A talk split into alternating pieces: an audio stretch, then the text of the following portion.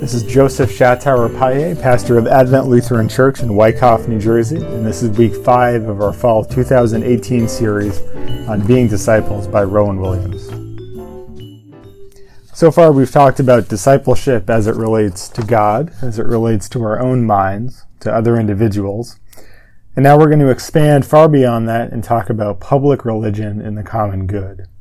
So, how do we live as Christians in society in general? William starts his discussion here by asking what the place of religion is in a modern democratic society. And the answer is usually in private. We take it for granted both in the US and in Williams's native UK that religion is a private choice.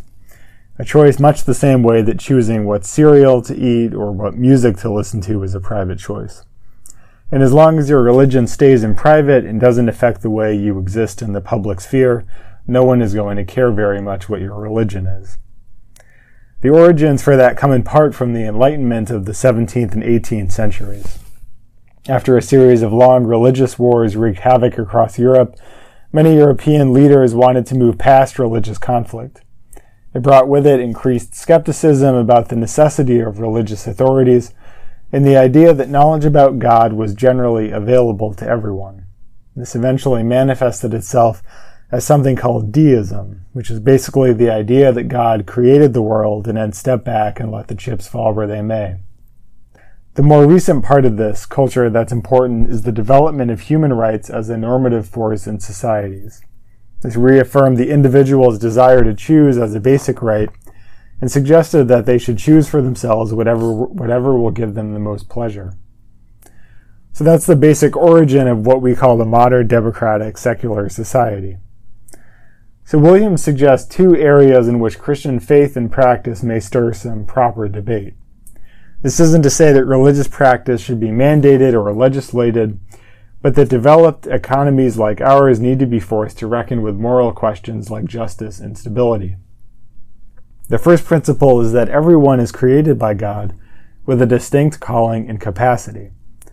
So this is an affirmation of human dignity, the idea that every individual is made in the image of God. People are related to and their lives are defined by God before they are related to or defined by other people. This means there's no extra or spare people in the world.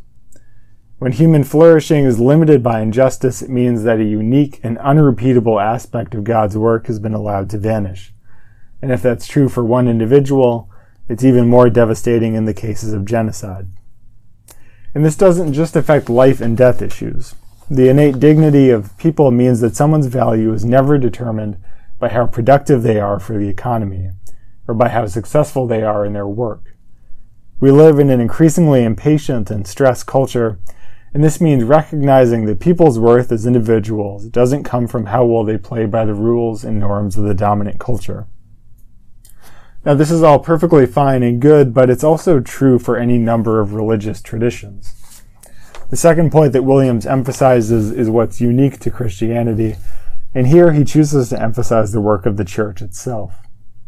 The dignity that comes from our relationship with God isn't just a static given in our lives. It's dynamic. It's something that's constantly unfolding and being affirmed to us and built up for us by others in our lives as well. And this is one of the primary functions of the church is building up this dignity among not only its members, but among people of the world at large. So, what doesn't this mean? Well, it doesn't mean the church taking over elements of traditional political power. It doesn't mean preventing people from making choices which lead to their flourishing. Churches that have tried to exercise political power have usually given up their identity as relating to and giving to one another freely without compulsion. But churches that have no interest in public affairs usually give up some of their distinctive claim to affirm the dignity of others as well. So, what does this mean? For Williams, it means proposing to the state and to the culture in general a style and direction of common life, the life of the body of Christ, that represents humanity at its fullest. This doesn't mean that the church is going to create the kingdom of God on earth via coercive political power but it does mean being a conversation partner and critical friend to the state and culture in general, offering a vision of what it looks like for the kingdom of God to be reflected in our relationships with each other and in the world that we live in. This is, Williams suggests, more than just an affirmation of human rights, more than a commitment to abstract justice. Christians are called to see others, and especially others in profound need, from the perspective of an eternal and unflinching, unalterable love.